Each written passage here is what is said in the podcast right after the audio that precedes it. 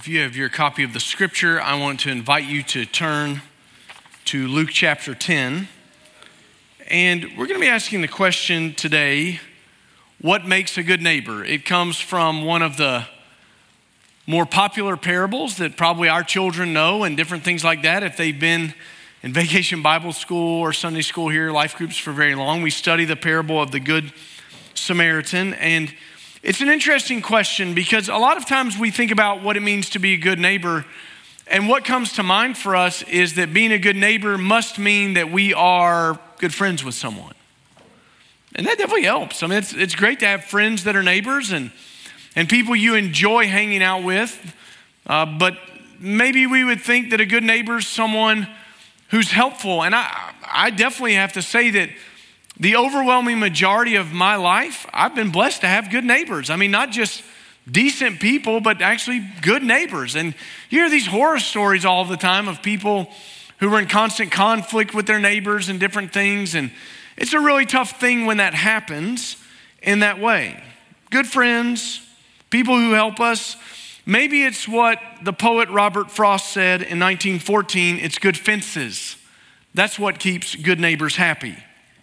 In his poem that he wrote called Mending Wall, he talks about two neighbors who are going through the ritual that they have to go through every year to rebuild the stone wall that, that separates them. And they do it together.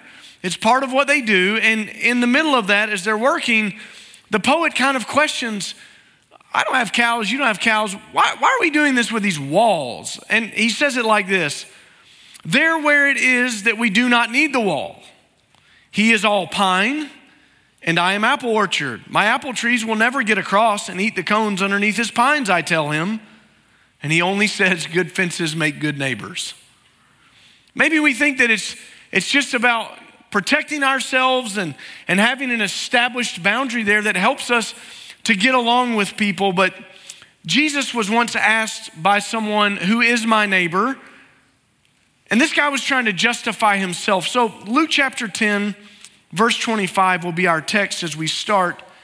Let's look at this great parable and see what God might say to us from it this morning. Let's read. Then an expert in the law stood up to test him, saying, Teacher, what must I do to inherit eternal life? What is written in the law? He asked. How do you read it? It's interesting that Jesus says this to him because he's basically saying, Well, well you're the expert, you're the lawyer. Why don't you inform me on what it is? And the man says, Love the Lord your God with all your heart, with all your soul, with all your strength, and with all your mind, and your neighbor as yourself. You have answered correctly, he told him. Do this, and you will live. Now, it said that the expert in the law was trying to trap Jesus and see if they could trick him. A couple of the other gospels record uh, Jesus trying to be trapped in this way as well, and Jesus answered this way and said, The first and greatest commandment is love the Lord your God, and the second is like it love your neighbor as yourself. Where does that come from? This expert in the law was rightly quoting out of the books of Deuteronomy and Leviticus. In Deuteronomy, you see there was chapter 6 and verse 4, something known as the Shema. It's a, a prayer still prayed today. It starts, you may have heard it, Hear, O Israel, the Lord our God is one. Love the Lord your God. And it kind of follows that that line of reasoning. Teach this to your children, bind it on your doorpost. I mean, that, that, that's kind of the idea there. So when the expert in the law summed that up, Jesus is like, that's, that's right. And then he said, and love your neighbor as yourself. That's Leviticus 19, 18, where it says, don't hold a grudge. Don't, don't, don't take vengeance against those in the community, your, your fellow Jews. Love your neighbor as yourself. God's establishing a nation. And this is how they're supposed to act. Well, we might think, good job. You got it right. You gave the same answer Jesus did. But this guy wasn't content because he goes a step further in verse 29, and the scripture tells us a little bit of insight here. But wanting to justify himself, he asked Jesus, And who is my neighbor? Well, this is one of those questions you say to yourself, I don't think I would have asked that. because it's about to expand beyond what you think. Maybe this guy, like us, would think it's the people I live in proximity to. I mean, like the people in my neighborhood, we should look out for one another, we should take care of one another. Maybe he's thinking it's the people I go to temple with on the Sabbath. It's, it's my life group, that's my neighbor. Maybe it's the people he went to law school with, you know, as he's learning the rabbinical laws and he thinks, those are my neighbors. And Jesus stretches it beyond his wildest imagination because he would have never thought that love your neighbor as yourself went beyond the Jewish people. Those were the people in his world. And Jesus begins to say, it's not just who's your neighbor, but who are you going to be a neighbor to? Let's read the parable. Jesus took up the question and said, A man was going down from Jerusalem to Jericho and fell into the hands of robbers. They stripped him, beat him up, and fled, leaving him half dead. A priest happened to be going down that road. When he saw him, he passed on the other side. In the same way, a Levite, when he arrived at the place, and saw him pass by on the other side. But a Samaritan on his journey came up to him, and when he saw the man, he had compassion. He went over to him, bandaged all of his wounds, pouring on olive oil and wine, and then he put him on his own animal and brought him to an inn and took care of him. The next day, he took out two denarii and gave it to the innkeeper and said, Take care of him. When I come back, I'll reimburse you for whatever extra you spend. Now, this story that Jesus kind of grabs from everyday life and puts in front of them is something they all would have known. Jerusalem sits at kind of the pinnacle of a mountain, and Jericho is down in the valley. And as you travel, it's, it's about 17 miles and a 3,300 feet of elevation drop to get there. And it's a place that a lot of governmental officials had to travel back and forth from because Herod had built a provincial palace down there as well. So it's a road that's traveled, but it's a road that is fraught with danger. Because you see, just like when I read this and I think about this, it makes me think of the old westerns. Why are you riding your horse in the canyon? Everyone knows you're gonna die. You know, you don't go in the canyon. Black Bart's waiting on you to ambush you there. That's what's going to happen. And, and, there's rocks and valleys and crevices. It's a great place to rob people, and it's far from the prying eyes of the constables or the local police or the government. It's kind of in the wilderness out there. And so the story goes that in this unfortunate case, a man who we assume is Jewish, and I think everyone reading, or, or I'm sorry, we're reading it, they're listening to it, would have assumed was Jewish as well comes upon this unfortunate season of life where he's robbed. And the scripture says that he was beaten up. And the literal word, it's not a euphemism, left half dead. Half dead. He's clinging within an inch of his life to his life. And if something isn't done, he won't recover. Of his own volition and will and power and strength, he cannot get up from that place and do anything. And so the story goes that a priest walks by, and you would expect a, a, a priest to stop and render aid, but the priest sees him and goes, I got to get down to Jericho. I don't, I don't have time for this. And goes around, doesn't want to be troubled by it. A Levite, it says, does the same thing. Now you have to understand that priests were responsible for leading the worship of the entire nation. And the Levites were responsible for all the work that went into that worship. They're, they're doing a lot of the mundane tasks all around the temple area and serving the Lord. That's what the tribe of Levi did. So these are well respected, highly esteemed individuals in the culture who choose just to kind of slide by. Now, you do that, or at least I think you do it. Not that confession is always good for the soul, so we're not going to ask you to raise hands. But have you ever seen somebody in the grocery store and thought, ooh, I don't have time to talk to them today? I don't want to, and you just kind of duck. Run and get your, your stuff out of the freezer aisle and hope you make it through the self checkout before they can corral you and start talking to you. I just don't have time for it today. Because that's what it takes, right? To enter into this man's story, where he's at, and and help him, you're going to have to do something that, that is going to disrupt your journey. It's, and, and I don't know, it, no one ever asked me if I have time for a crisis. Do they ask you these things? Hey, is this a good time for my world to fall apart so you can help? That's the nature of a crisis, isn't it? It comes upon you and it just presents itself, and you're always busy. You're always got a reason that you could slide by. You always have a reason not to get involved because it's obviously going to be messy. This guy has nothing, he can't repay you. He's within an inch of his life. It's, it's not like you're going to put a band aid on this and help him up and be like, come on, fella, let me help you to the next town. This is going to require something. And two failed the test. They walked by, they saw it, and said, uh, Not today. I, I really don't want to be involved. I really don't have time for this. It's really quite murky and it's a difficult thing, and I don't want to be involved. But one passed the test, didn't he? Verse 33, there are three words that changed this story. But a Samaritan. Everyone who heard Jesus saying this would have immediately went, What's going to happen? Will the Samaritan walk up and finish off our poor helpless victim? Because we know that Jews and Samaritans don't get along. There's enmity between them. If you go back and read the Bible and you get lost in the Old Testament trying to keep all the kings straight, join the crowd. It's hard because there's a lot of different kingdoms, but there are two that we're talking about primarily the northern kingdom, Israel, and the southern kingdom, Judah. What's going on? Well, pretty soon after David, the kingdoms are fractured, and you have the northern kingdom, and that becomes the area of Samaria. And the Jews don't like these people because they don't see them as orthodox.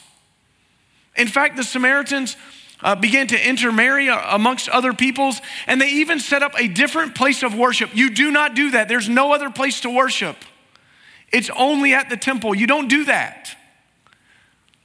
You may have heard it said that Jews, instead of taking the shortcut and walking through Samaria, would walk around Samaria just so they wouldn't have to be defiled.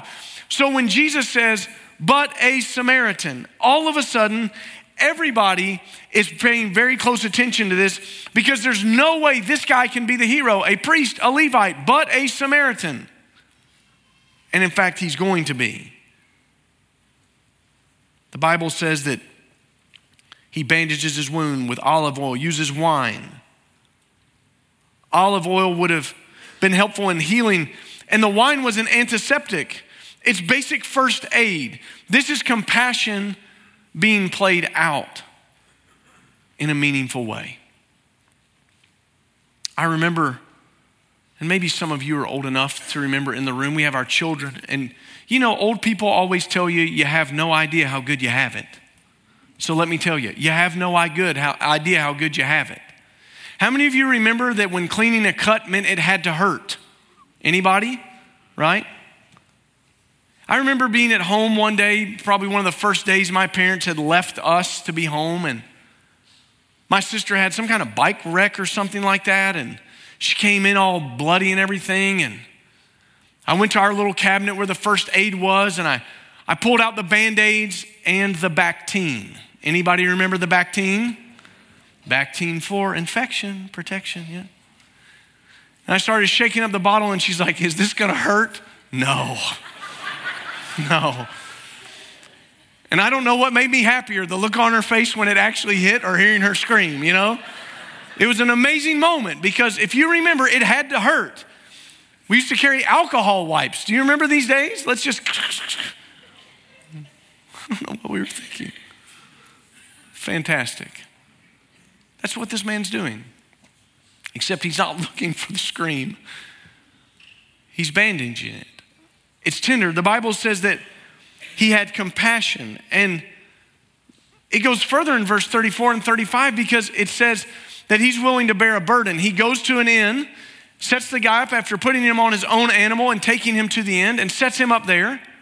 And the scripture says that setting him up there, he takes two days' wages, two denarii. This is a day's wage is one.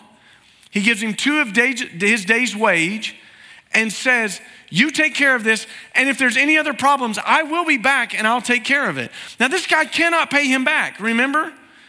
He's, he has no clothes, he has no money back, everything's gone. So, entering into this story, there's, there's no hero worship going to take place. There's no recognition that's going to take place. There's no chance of being paid back. You're just doing it because it's the right thing. After saying this to the expert in the law, Jesus looks at him and says this. Would you read it with me in verse 36? Which of these three do you think proved to be a neighbor to the man who fell into the hands of the robbers? The one who showed mercy to him, he said. Then Jesus told him, Go and do the same. Jesus had said, But a Samaritan, this man can't even say the word. He just says, You know, the guy, the one who did the right thing, the one who showed mercy. That, that, that's who did it. The one who showed mercy. He, he can't even say Samaritan. And Jesus says, Go and do the same. The one who showed mercy. Well, what is mercy? What can be defined as compassion for the miserable? You remember that the Samaritan had compassion, it said. It wasn't just that he saw him and he just quickly bandaged it, but you get the picture of, of someone who's doing this skillfully and carefully and mindfully. You know, it's, it's what I think about. If you come to our church on any given day of the week, you'll find kids playing on a playground. And when somebody falls and gets their knee hurt, you don't just give them a band aid and slap them on the back, get up, you're tough, do it. Uh, you watch these mothers, and what do they do? Come here. And they set them up and they gently clean it off, put a band aid on. It's the picture, isn't it? Of someone who's compassionate in the work that they're doing for someone who is miserable. This man is in a miserable position, a miserable state in which he's in. And, most of the time, we don't have compassion for the miserable. You know what we do? We scorn them. Well, I mean, every idiot knows you shouldn't be walking this road at night by yourself. I mean, I could have told you that. You did it to yourself. You made these choices. Now you have to lie in the bed that you've made. This is your fault. You're going to have to live with the consequences. I mean, that, that's kind of how we approach people. And, and if we're not careful, what we start to do is exhibit what's the opposite of mercy is actually judgment. We're judging people for the circumstances that they're in, judging people for the life choices that they've made. And all of those things are absolutely true. Maybe this guy shouldn't have been traveling by himself. Maybe he shouldn't have been traveling that dangerous road without a caravan of people because there's strength in numbers, for sure. Maybe that should have been what he was doing. But regardless of what he should have been doing, this is where he was. And everybody else moved away from him, but a Samaritan moved to him. If you were to turn in your Bibles, maybe one chapter back, one page back, to Luke chapter 9, you would see this play out in the disciples' lives as they were making this journey to Jerusalem. Verse 51 says, When the days were coming to a close for him to be taken up, he determined to journey to Jerusalem. He sent messengers ahead of himself, and on the way, they entered a village of the Samaritans to make preparations for him. But they did not welcome him because he determined to journey to Jerusalem. When the disciples James and John saw this, they said, Lord, do you want us to call down fire from heaven and consume them? But he turned and rebuked them, and they went to another village. We really don't want you to stay here tonight, Jesus. Hey, I got an idea. Let's burn them up. Can we do it? Would you let us do it, Lord? Let's, they don't love you. Let's burn them up. Let, us get rid of them. If we do that, it'll just be easier for everybody, won't it? I mean, let's just let them live in that. There's no mercy in their life there. And Jesus rebuked that attitude in their lives, saying that that wasn't who he was. Think about how God has been rich in mercy towards us. What if Jesus looked at you and was like, well, I mean, you did it to yourself. I mean, you had to know that these choices were going to do that. You had to understand that when you walked away from me, that this was going to be the consequence of a life that was lived away. I mean, what if Jesus looked at us and God the Father did that and they just looked at us with scorn and judgment? Who could survive? And yet, so many times as believers, we forget that we were pitiful, miserable without Christ in our lives. And that God, who was rich in mercy, sent Jesus Christ to die on a cross for our sins. Well, if that's true, then doesn't that change a little bit about how we're going to think maybe we need to react the next time that we see a crisis? Because it's true. I mean, the, the crisis definitely diverted the Samaritan's plans. He, he had something else that he had in mind, he had something else that he wanted to do. It was going to require time, energy, effort. It even required money in this case. And I'm sure a day's wage to him, I don't know if, if you think about just tossing around day's wage for you, but extrapolate that out for a minute. Think about what your company, your business pays you to work for them one day, double it, and say, yeah, I could just toss that to somebody, and then say, when I come back, I'll be happy to pay whatever else. Could you do that? Maybe not without thinking about it, right? Because it it's a challenge for us to think about. It's a challenge for us to enter into a situation like that. But I think what we're missing is that we're pretty good at being neighbors to people who we like. I mean, that's easy. I'm pretty good about loaning a tool to my, my one neighbor who always loans me tools. That's easy. He helps me all the time. If he calls and asks me for help, I mean, I, I'm happy to jump down the hill and go help him do whatever he wants to do. But are you happy to help those people that can't help you? Are you happy to enter into their story? Are you happy to not pass by and look at them with compassion instead of scorn, instead of judgment, and say, it's worth me entering into this person's story? Because what mercy does is it brings out compassion and moves me toward people instead of away from people, and it moves us past our natural prejudices. Samaritans didn't like Jews either. How would you like to be told you're less than your whole life? You don't measure up because of your race, your ethnicity. You don't measure up. That, that's how they felt about these people. They always speaking down to us. They won't even walk through our country. They have nothing to do with us. I mean, a very difficult situation. He knew all of that. It moved him past his natural prejudices. You have them, I do too. So maybe it's not a racial thing, it's a socioeconomic thing. Well, that poor person needs to work harder. The only person who's ever said that is somebody who's not poor. Right? I mean, that's it. Is that really all the answer? Is, is, it, is it as nuanced as just you need to work harder? Is, is that the answer, or does our compassion move to be part of the solution in that crisis? Does our compassion move us to help that person take another step in following Jesus? Or do we just simply say, well, I mean, you know, they wasted their life and they got to live with it? If Jesus Christ said that to us, do you know what that means? You ready? It means certainty in hell for every one of us in the room. That's what that means.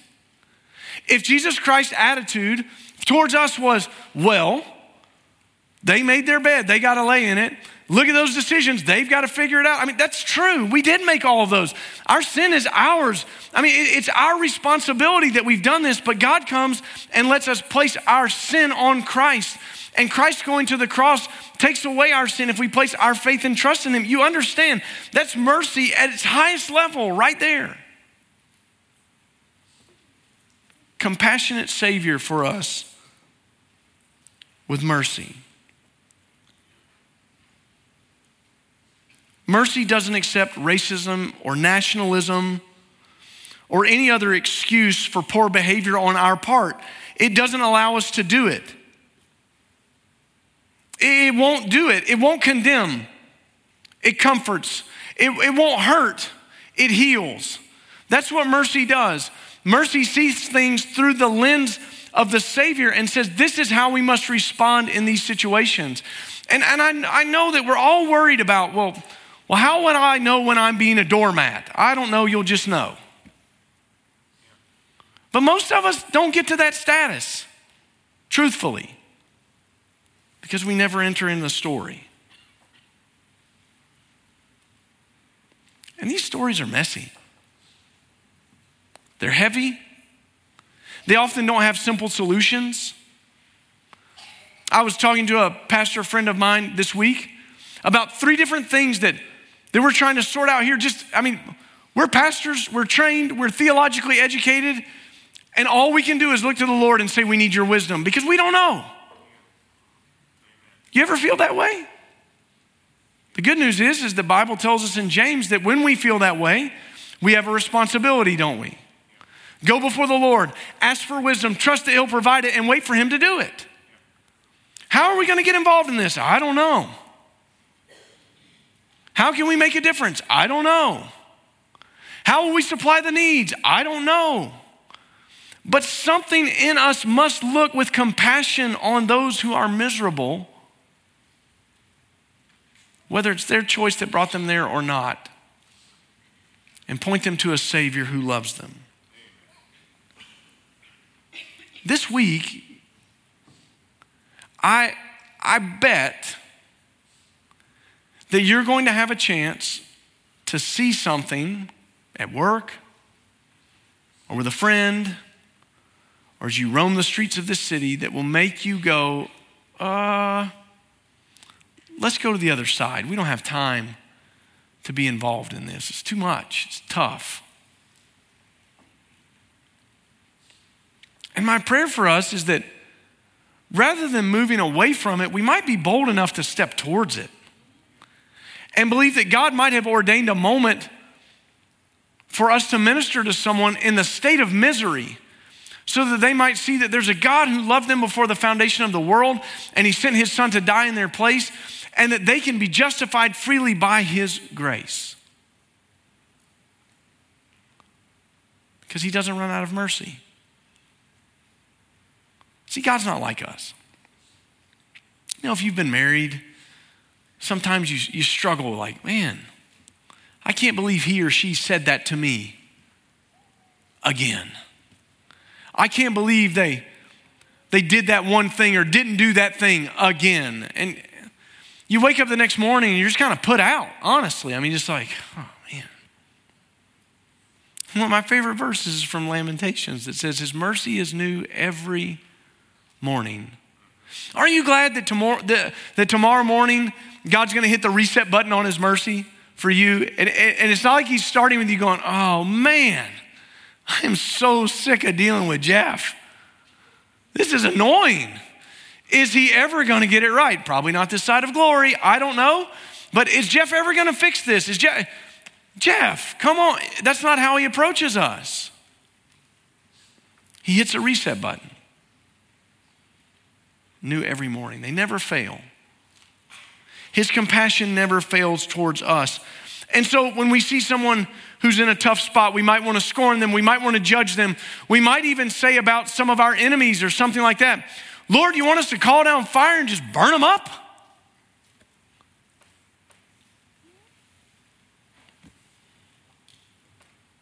It's not the answer. Jesus rebuked the disciples. This isn't the way, he says. This isn't my way. They didn't understand that he was going in just a few short moments be dying for those Samaritans they wanted to exterminate. He was going to die for them. He was going to be the Savior who rose from the grave. They didn't understand that. And, and, may we not find ourselves in the same spot where, where we're looking at people and they're throwaway people. They're not worthy. They're not worthy of our time. They're not worthy of our compassion. They're not worthy of our mercy. And what happens is, Lord, let's burn them up. Let's get rid of them. Take them out.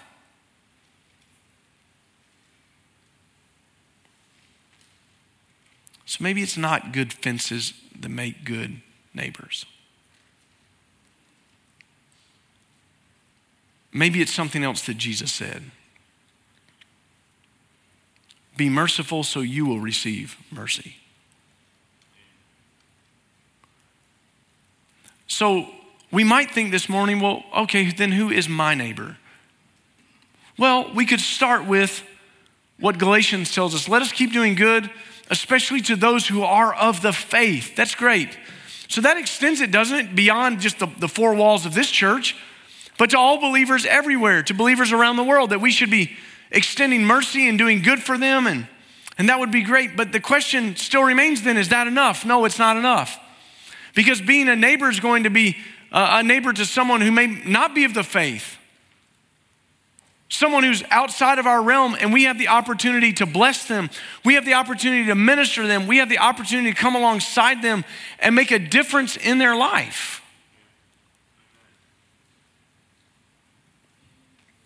I want us to be known as people who shock the world because we cross boundaries and stereotypical things that we all feel, and we're just willing to minister to people. Because you know what didn't happen or wouldn't have helped, and, and we do this sometimes, well, we believe the right things. We believe the Bible, and that's good. But you know, the priest, if he'd have walked up to this guy and said, I tell you what, I'll help you, can you name the Ten Commandments? Who cares? Got any wine or oil or a bandage or a, a way you can help me right now? I mean, like, does that really matter right now? Look where I'm at. We believe the right things. We're orthodox. Okay, good. We should. And that should motivate us then to move from our head to our heart to our hands, doesn't it? Isn't that how that works? What God gives us here, it puts in our heart and it moves to our hands so that we begin to make a difference in the world. And, Baptists used to be so good at this, and we're falling back a little bit on, but we used to go out and meet the needs of people, and we used to try to, to intersect their lives where their needs were and then make a difference. Now we just want to tell them something. Believe the right things. Stop doing what you're doing.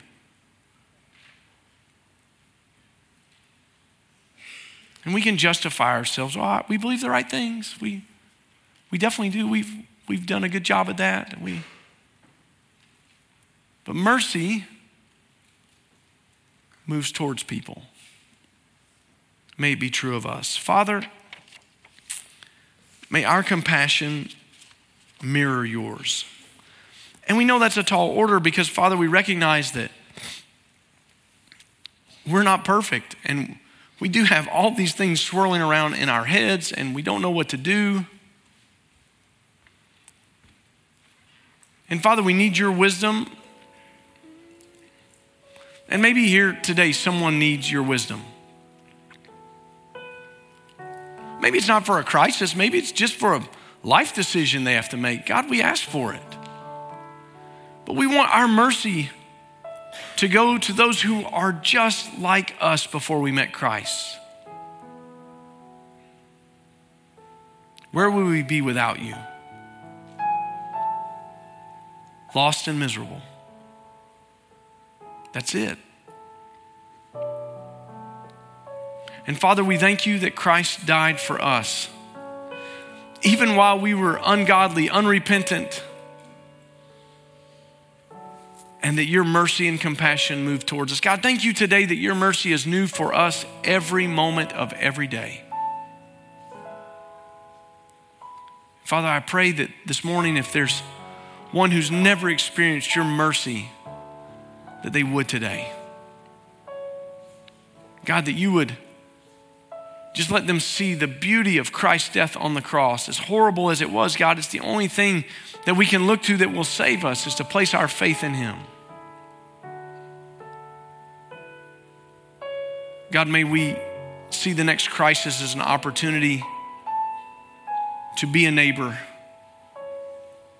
to love someone to Christ. To treat someone's wounds so that they come to Christ, to minister in the name of Jesus. Lord, help what's in our head flow through our heart and out through our hands.